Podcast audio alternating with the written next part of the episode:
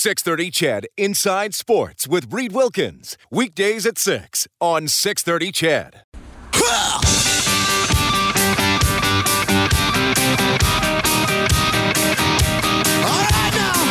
Edmonton's home for breaking news on your favorite teams. This is Inside Sports with Reid Wilkins on the voice of your Edmonton Oilers and Eskimos. 630 CHED. Still 4 0. Winnipeg leading Minnesota late in the second period. Jets trying to finish off that series. The Flyers putting up a fight against the Penguins. It's 2 2 early in the third. The Penguins advance with a victory. A little bit later on, the Avalanche will play the Predators. Game five of the AJHL final, Spruce Grove at Okotoks, just getting underway. Saints win that series and the championship with a victory. Lethbridge and Swift Current, game one of the Eastern Conference final in the dub, just getting underway. Blue Jays up 7 5 on the Yankees, bottom of the fifth. Raptors trailing the Wizards 58 45, three and a half minutes left in the second quarter. Inside Sports on Oilers and Eskimos Radio, 630 CHED. I was concerned a few minutes ago. Blake Dermott rolled in and I said, Blake, there's pizza. And his initial reply was, Oh, no, that's okay.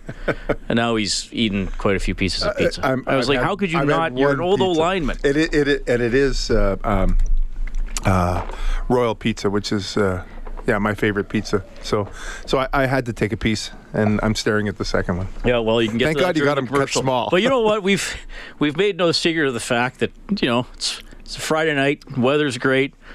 Uh, I'm on holidays next week, so I've said my focus level, my, my, my level of preparation might be a little lower. We got a special guest, Theodore Ing, who's uh, the auction winner from the uh, Edmonton Sun Atco charity auction. So he actually bid, if you can believe that, Blake, to sit in on an episode of Inside Sports. Yeah, yeah. Well, uh, uh, let's let's hopefully we can get give him his money's worth today. I, I think I think somebody else might be trying to get in. We'll, we'll have some fun with that.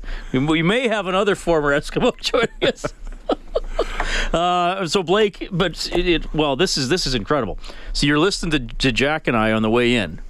Uh, talk briefly about professional wrestling. You wrestled competitively against the guy who went on to be in in WWF as it was known at the time. Yeah, I wrestled actually a couple guys. Uh, there was back then there was the WCW and then the w, WWF and and uh, uh, uh, in college I wrestled against a guy named John Tenta. And for wrestling fans, John Tenta ended up he had a number of different characters, but the one he was probably most from, uh, well known is is the Earthquake. Right. He was a huge. He was he was he was a lot of man. Like there was,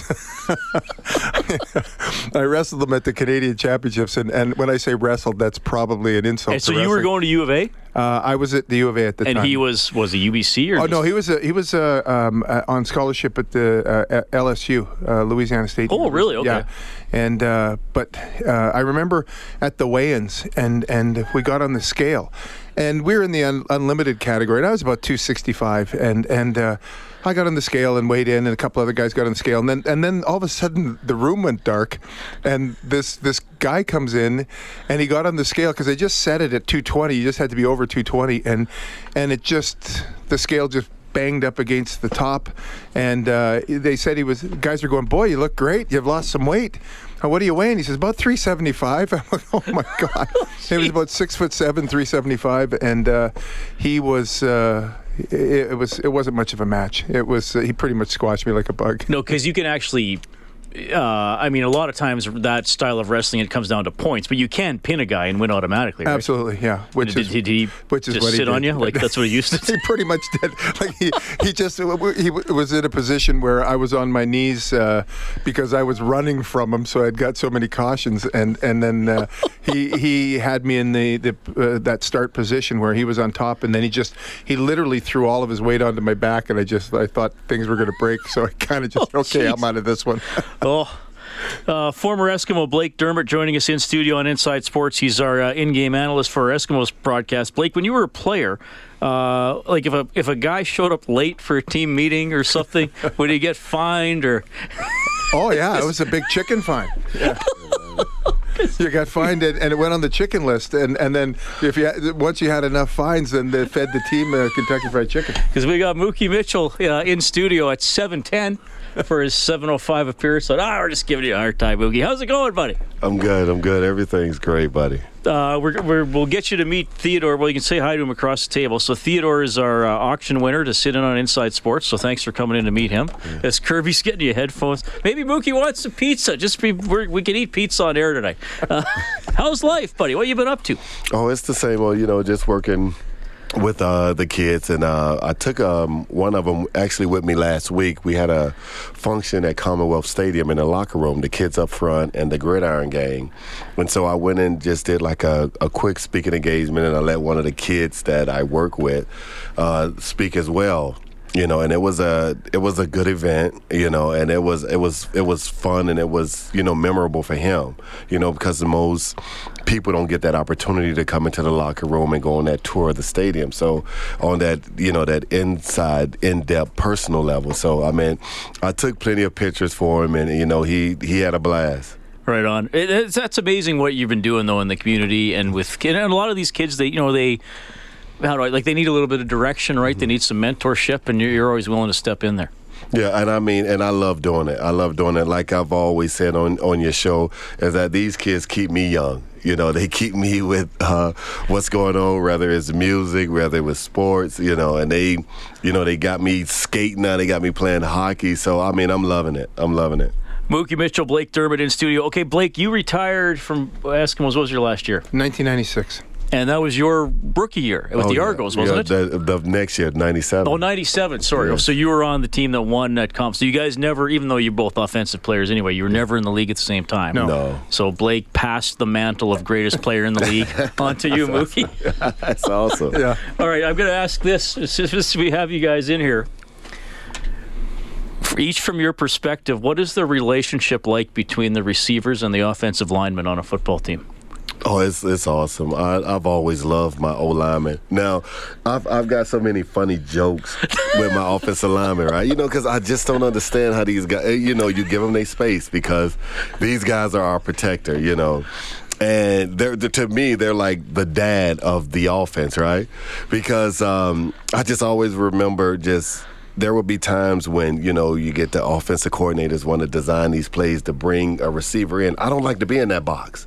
That's not that's not my area. so whenever I would come in and would tap my tackle and let him know like I'm here, and they were like, "Hey, hey, little Mo, get out the way," because it's grown men working in there. So, and I don't blame. Hey, that just that little moment in time when you just see how physical it is. You know, there's a lot of things as as a football player. Like football is physical, and we take a lot of things for granted. A lot of people would tell me like, I don't understand how you can just go across the middle and expose your body. I don't. I'm not trying to stop a guy like every down, like 50, 60 plus plays or more.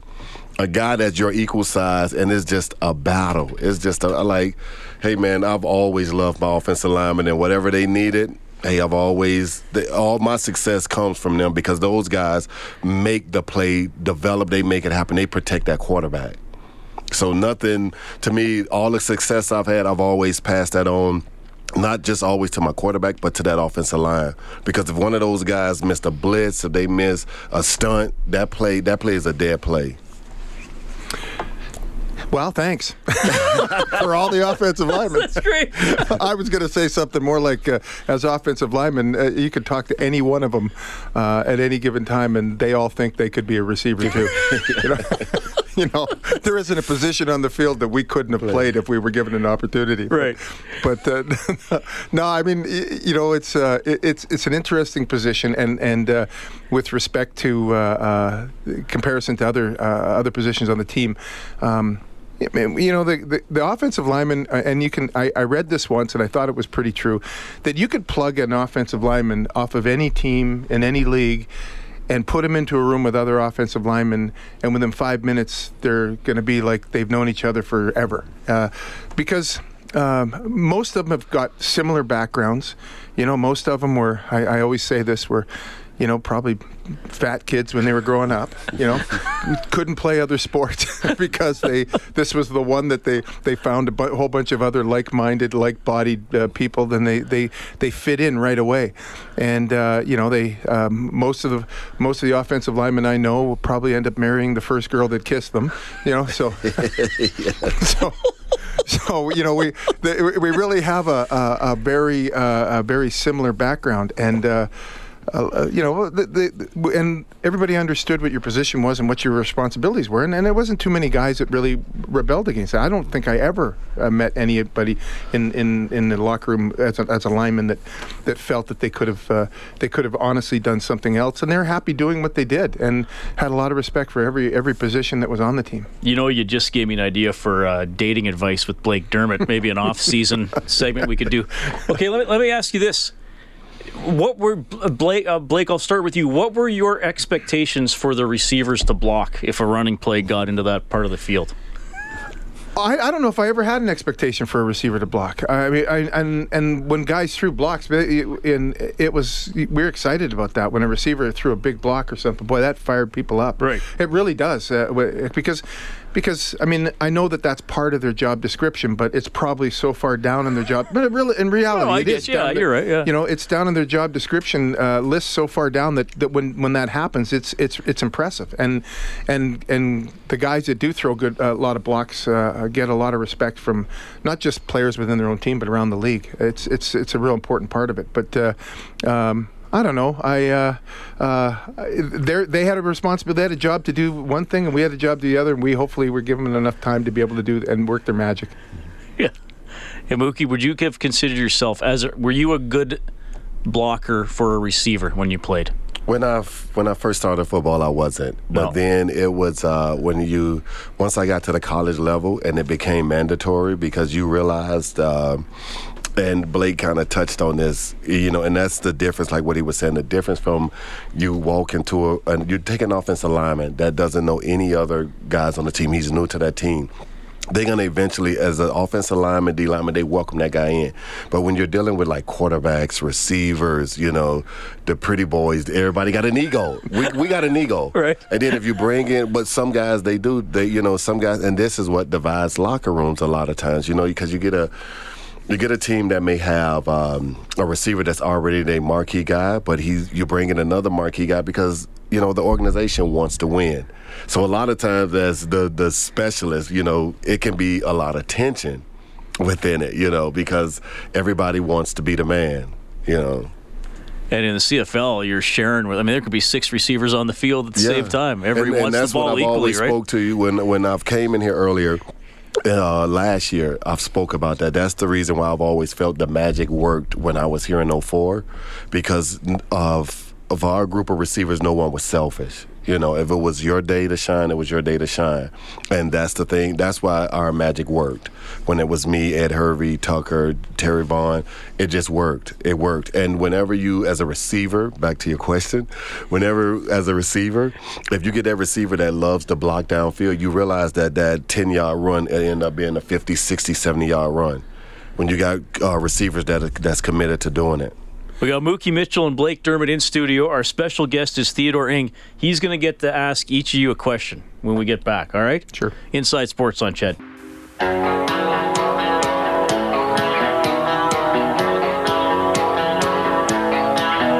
This is JC Sherritt from your Edmonton Eskimos, and you're listening to Inside Sports with Reid Wilkins on 630 CHED. All right, thanks a lot for tuning in tonight. Appreciate the compliments for uh, Royal Pizza coming in on the text line. We've uh, been indulging tonight as part of our uh, Friday night festivities. It is still 4 0 Jets over the Wild after two. 2 2 Flyers and Penguins with nine and a half minutes left in the third period. I'm Reid Wilkins. Former Eskimos Mookie Mitchell and Blake Dermott are in studio. And our special guest tonight, he uh, bid on an episode of Inside Sports on the Edmonton Sun Atco charity auction in from uh, originally from Sherwood Park. Yes. Now living in Grande Prairie, Theodore Ing, U of A grad. You must like Golden Bears hockey too. We didn't even I talk love, about I that. love I love the Golden Bears. I don't know how we missed talking about that. That was that was nice. This uh, Blake obviously enjoyed that, and yeah. the football team finally made the playoffs. Too. Yeah, they, they it was a, a good uh, good year of athletics at the U of A. All right, Theodore. So you get to ask each of these guys question of your choice. So I guess I'll start with Blake here, and um, I know nowadays it's getting they're devising plays for offensive linemen to catch the football. So I'm wondering if you ever had a chance to catch the football yourself. uh, well, in high school, I, I, played a little running back, so I, got a couple touchdowns. But uh, there are a couple couple things, uh, funny stories. My rookie year, uh, Warren Moon was our quarterback and I played tight end. I used to have to wear the bib number six as a tight end to come in to block, and we were on about the three yard line, and uh, I remember the play broke down. Uh, it was supposed to be run to the left side. I was playing left tight end, and and something happened. I, I think Warren either the, there was a, a, a missed handoff or something, and he's now running around in the backfield, and there was nobody around me on the two yard line, and I stood and waved like, and and Warren looked me, looked straight at me, and just went and took a. wouldn't throw me the ball. And I'm like, I, I had pretty good hands. Right. Because, of course, I was an offensive lineman who thought I could play receiver. But then there was another time, um, this is one of my favorite stories. I had an opportunity in a game in 1987. I was, uh, I was uh, in the backup position, and we were playing Saskatchewan, and uh, we had had this play in called the Leo left, Leo Blanchard. It was a fumble Ruski play. And uh, we were beating Saskatchewan by, I don't know, a lot. And I'm on the sidelines, and coach was saying, well, let's run the fumble Ruski. We're on about the 25 yard line. And so Joe Faragalli said, Blake, go in there and tell him to run the fumble Ruski. And I said, who do I take out? And he says, I don't care. So as I got into the huddle, I said, Leo, you're out. and uh, the ball was snapped. Rod Connop was the center. Matt Dunnigan was our quarterback. The ball hit Rod in the in the butt, and then it, it, when it hit the ground, it bounced back towards the backfield. So as I pulled from the right guard position to scoop the ball up, I actually had to turn to, with my back to the line of scrimmage. And by the time I got control of the ball, and I, I took one step, and there was I think Bobby Jurasin or somebody was right in my face, and I, I so my one carry was for a two yard loss. All right, awesome. And uh, uh, for Mookie Mitchell, what is what is your one most memorable catch that you've made during your career? Ooh, that's a good one. I would say the 05 Grey Cup, the third down, the third down, because the um, the reason I would say it was that catch is because as a, a team that year in 05, we had to um, we fought our way into the playoffs. And I, I just remember I was coming off like the hamstring injury, and um, after we lost the game in Calgary, it, you know, we knew we had to go right back to Calgary like that next week. It was just so fun to just see how all the guys just rallied. You know, guys on defense was giving us offensive plays. Never played a down the offense. You know, and guys on offense, we was you know helping out guys on defense, just giving them like the different techniques on how a receiver is going to take um, attack you now because now we're going into the playoffs. So what he showed you all year is not going to happen, right? And so the reason why I would say um, that 05 catch because I and so many people are shocked when I talk about that third down catch. The thing that is just so amazing when I um, look back at it, I didn't I didn't pay attention to what down it was. I was just so focused. Honestly, I thought Ricky because it was only third and four, so I thought Ricky for sure was just going to go to the for sure throw, which would have been Ed Hervey or Jason Tucker just running a five yard hitch, and when there's been times when I run into Ricky and me and him both would have laughs about it. And the thing that was just so amazing about it, he saw what I saw. He saw that the the uh, DB that was covering me was way out of position. He was so heavy inside, and I know I was going on the deep corner. So when I um, attacked him and went corner, I was just so shocked to see that the ball was in the air. And then just the the reason why I would say that catch just it would always be a special part of me is because guys that was in the CFL, Canadians or Americans that never won a Grey Cup at that point, they when I see them today, they still praise me about that catch, and I was just doing my job, and I just knew how uh, just how important it was. And at the time, I was just you know, just a, a, guy out there that was brought here to Edmonton to do my job, and I was just trying to win a Grey Cup. But um, you, I still hear it today when I run into like diehard fans just saying like how that catch was like the catch of the game. But to me, it's just hey, we won the Grey Cup. Like, Hey, it's it's all good. It's it's part of history. More with Mookie and Blake when we get back.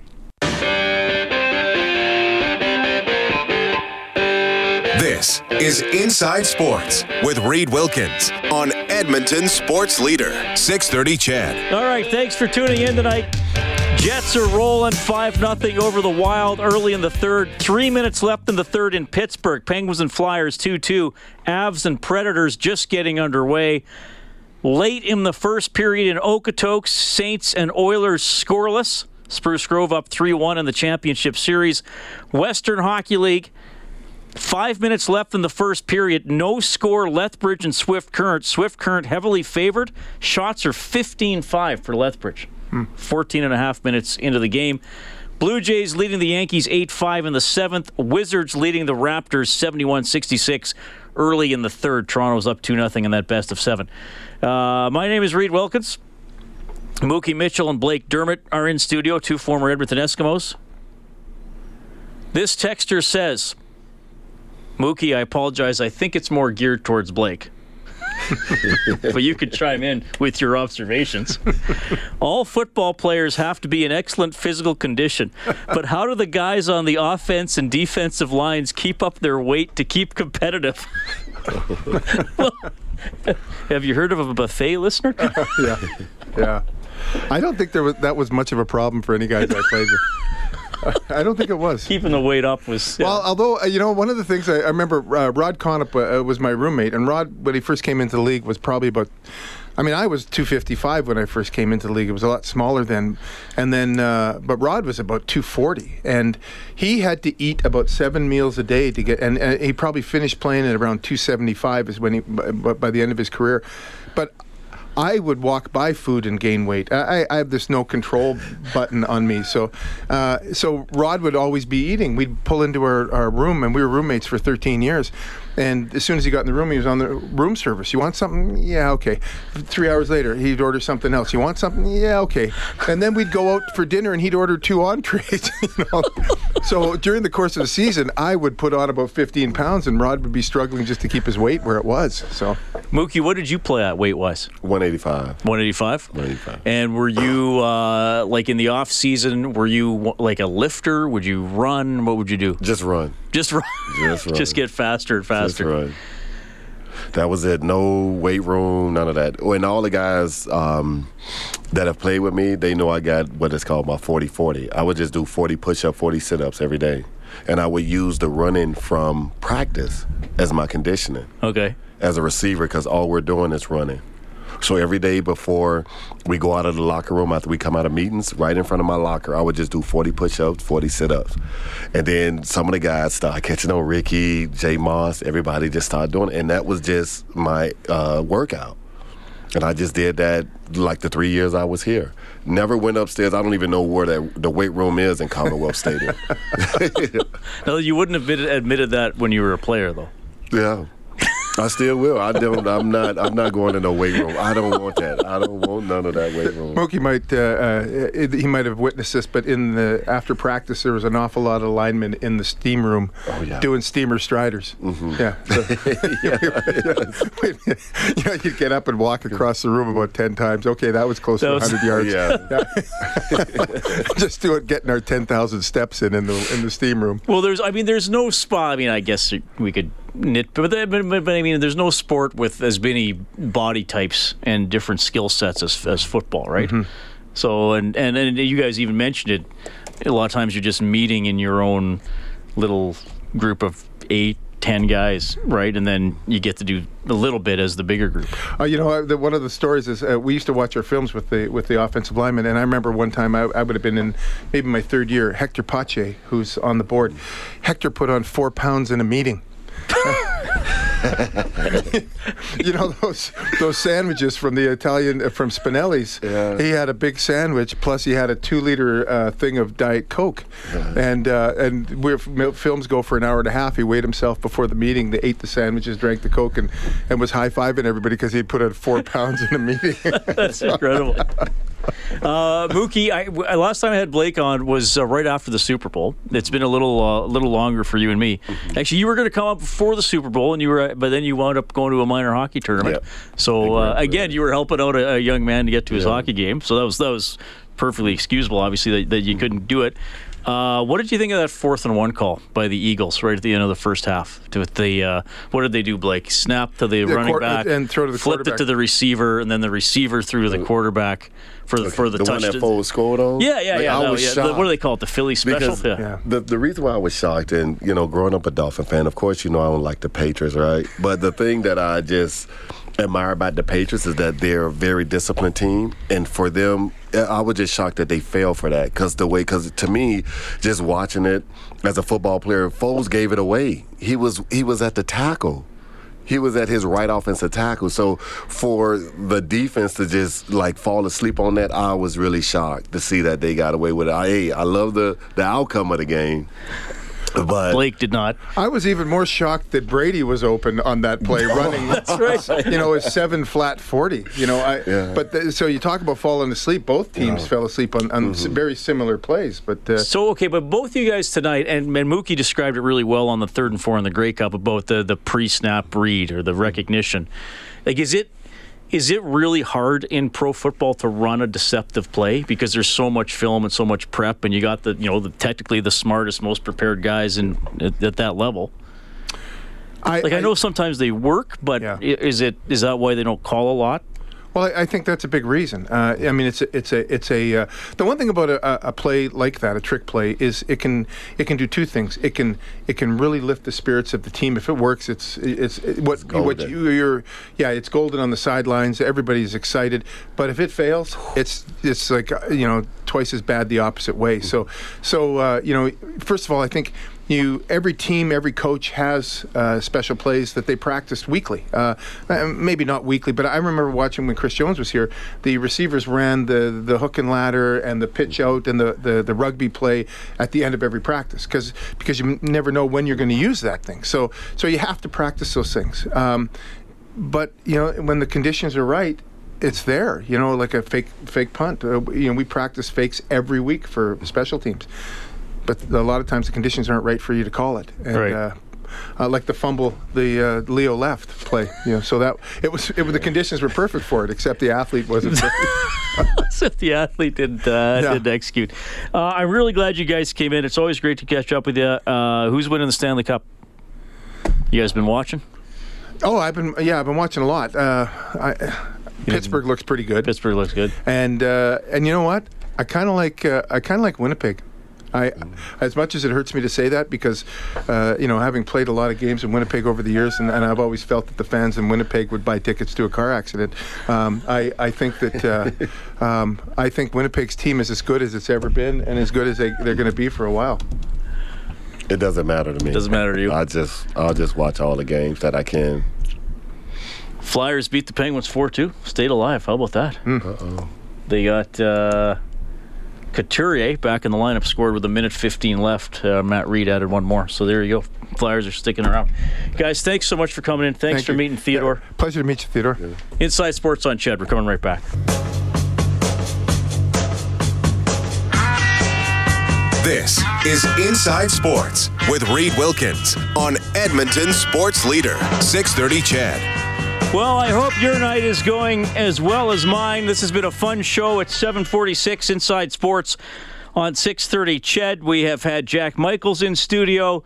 We uh, just had Blake Dermott and Mookie Mitchell in studio, a couple of former Eskimos. Uh, we'll have uh, one more chat with Theodore Ing before the end of the show. He's our uh, auction winner from the Atco Edmonton Sun charity auction. He, uh, he decided he liked Inside Sports so much that he'd pay a little bit of money to come sit in which to me still sounds a little weird, Theodore, to be honest, but I do appreciate it. Uh, I mentioned it's 5 nothing Jets, and uh, yes, the Flyers did beat the Penguins 4 2 to prolong that series. Avalanche and Predators just underway. Okay, uh, this is pretty cool here. Uh, An announcement today coming up in the fall on September 22nd and 23rd. The Alberta Basketball Association is uh, bringing a world class FIBA three on three competition uh, to Edmonton. It's going to be a challenger event. 16 teams around the world, prize money on the line, FIBA ranking points, uh, all leading up to the uh, World Tour final in Beijing in October. And as you probably know, three on three basketball. It's been around a long time, but it's really starting to take off. It's now it's now an Olympic sport as well. And Paul Sir from Basketball Alberta spoke to our Dave Campbell this morning. Everybody who played basketball played three on three. Every coach who coaches basketball makes that part of how they teach the game to be played. It's it's but to have the wisdom to and the vision to put it into its own sport and take the lead from sports like beach volleyball is really it was really wise on FIBA's part. This event you know, 16 teams, many from around the world, who are going to be competing for points in the FIBA scoring system, ultimately for the teams that are going to be determined that are going to be in the 2020 Olympics. It all ties in. And it really also is, I think, uh, demonstrative of the global global growth of the game mm-hmm. and how it's going to become professionalized faster and faster. So we always wanted to be on the cutting edge of this. That's why we literally jumped in with our 3x3 tournament. We've sent teams the 3x3 World Championships started seven years ago. We've sent teams every year right. from our tournament there. So we've been huge supporters, by far the most active in Canada mm-hmm. in seeing the vision for this. And that's why I really wanted to ensure in working with the city of Edmonton, Edmonton Events, a province, that we get an event like this here now because we want to be in front of it because when the global wave hits, everybody's going to want it. Well, matter of fact, this is an Olympic event coming up in 2020, right? That's right. It's an Olympic event. We're talking about the biggest stage in the world for, for people to, to, to compete, to participate in. And we want Edmonton who, to be at, like I said, at the forefront. You know, I know the International Olympic Committee gets uh, gets a lot of criticism, and some of it is fair. You got to give them credit for, for one thing, and, and that's being innovative. That's being more open minded. And, and you look at the Winter Olympics, the Summer Olympics. You know, you got you know, for example, mixed doubles curling. You got you got a lot of the X Games events now in the Olympics because it's about ratings and money for them. But if they can draw in more viewers and bring a great event like 3x3 why not? You got to give the IOC a bit of credit here too. Got to give them a lot of credit. I totally agree with that that that line of thinking too, Dave. Because when you look at the Olympics this past year, I was ch- chuckling to my wife when you see snowboarders on a hill with their hats on backwards and their pants down below their butts. You go, this is the Olympics, not the way you used to envision it, but that's what's so wise is it's yeah. accessible to everybody. Yeah. Kids can relate to it. You can't. Uh, it's really hard to relate to highly specialized sport that only a few people participate in. Yeah. They've made it much more accessible. 3x3 is exactly that as it relates to basketball. Everybody plays it, and everybody can enjoy it. You mentioned 16 teams, so are these going to be internationally represented teams? Like, uh, are we talking countries, or what, what, does it look like? It'll be teams like uh, Team Canada. There'll be, there will be, there may be team, multiple teams from a single country. Okay. Could happen, but like we have preliminary commitments from uh, the, the, national team from France, national team from the U.S., national team from uh, Switzerland, which is a very, very good team. We're really hoping we get a couple of the Serbian and Eastern European teams that are just dominant, have been dominant in uh, 3x3. So, and, and, then we'll have some local teams as well. Mm-hmm. So, it, it, Canadian and some local. So, it's going to be it's a wonderful blend. You've hit all the marks. Seems like. I think we've checked all the boxes. Now we'll be working real hard to execute. One final uh, question for you: Trying to get this to the grassroots level in I, know I know you got a tournament coming up uh, in the summer, uh, basketball Alberta that, that's running, but getting this into junior highs and high schools and maybe even into the elementary, uh, you know, realm as well. Uh, what's the what's the I guess the process and what has to be done to try and get that to get that uh, a reality in, in schools. My, my wife at the school she teaches that that I mentioned uh, in, in, in, at Avonmore, you see lots of girls in burkas playing 3x3 mm-hmm. because, and they're not basketball players, but they have so much fun playing the game.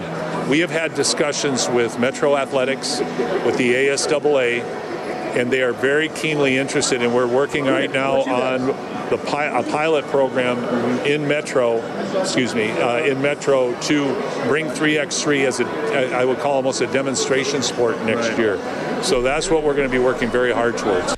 Paul Sir from Basketball Alberta talking to our Dave Campbell, and it, these these are fun events to watch. I, I would almost compare it to you know, a lot of people fell in love with the rugby sevens at the last Olympics. Fast paced, shorter games, three on three basketball. Not that there's anything wrong with uh, the NBA and the five on five, but this is maybe for the current generation whose attention spans aren't as uh, well developed as some of us more seasoned individuals, shall I say. Uh, my name is Reid Wilkins. It's 753. We're winding down the week. Speaking of Dave Campbell, he'll host next week. Uh, I'm going to take some time off. Theodore Ing is in studio. Uh, Theodore, no relation to Peter Ing. We should clarify that. No relation. You know who that is, though, right? No. former goaltender, probably from before you were born, for the Leafs and the Oilers. He was briefly an Oiler. It was ing. Yours is ng, Yes, right? that's pronounced- correct. Uh, so again, if you if you've missed it. Uh, Theodore uh, is the uh, auction winner from the Edmonton Sun Atco charity auction to come in and sit in on a dish of Inside Sports from Sherwood Park, currently working in Grande Prairie. So, uh, what were your teams again? You got Oilers and Eskimos, obviously, Yes, the Raptors, 'Kay. uh, the Blue Jays, 'Kay. and then in the NFL is the Patriots, uh, and then obviously universities, the Golden Bears, the Golden Bears, Obviously. obviously. and Pandas, depending on who's yes, playing at the time. definitely, Yes. So, did were you able to watch the national final or the national semifinal? No, actually, I missed. I missed. Ev- I missed all the university sports this year. Actually, Oh, I was really busy up up in Grande Prairie, so I missed everything. Well, we had Oilers games both afternoons. The weekend they played Sask in the semi, and then uh, and then Saint FX in the final. So my attention was a little divided. Yeah. but uh, that was okay.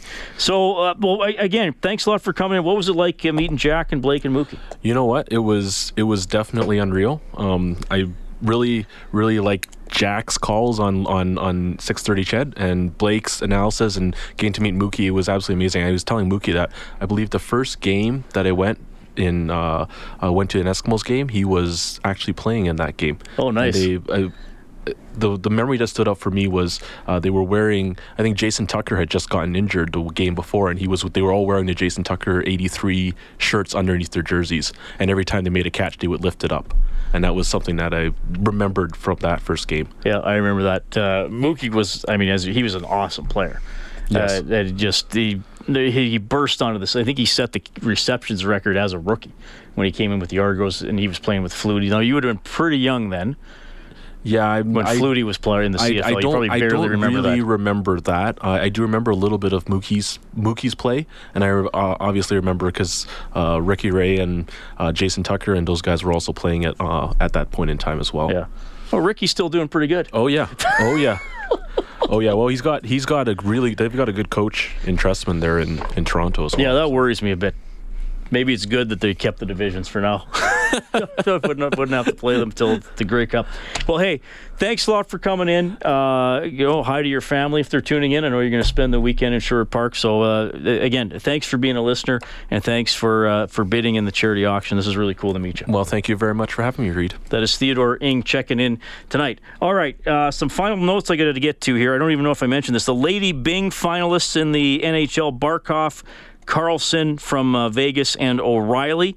Bill Peters has resigned as head coach of the Carolina Hurricanes. There are already rumors that he will be named Flames head coach on Monday. We'll see how that goes. Well, here's a little tidbit top five jersey sales in the National Hockey League. Top five in order Matthews, Crosby, McDavid, Marc Andre Fleury, and Lundqvist. Ovechkin was sixth. How about this?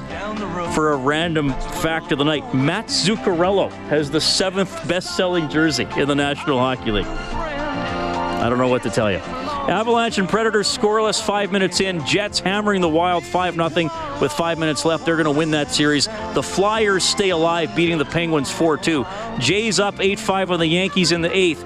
Raptors down 14 to the Wizards late in the third. AJHL final game five. It is scoreless early in the third between Spruce Grove and Okotoks. Spruce Grove is up 3 1 in the series. Lethbridge and Swift Current are scoreless after one, game one of their WHL conference final. Thanks to all our guests who came in. Thanks to our studio producer, Kellen Kennedy. Dave Campbell is the producer. My name is Reid Wilkins. Have a great weekend. Today's Friday. 630 CHED Inside Sports with Reid Wilkins. Weekdays at 6 on 630 CHED.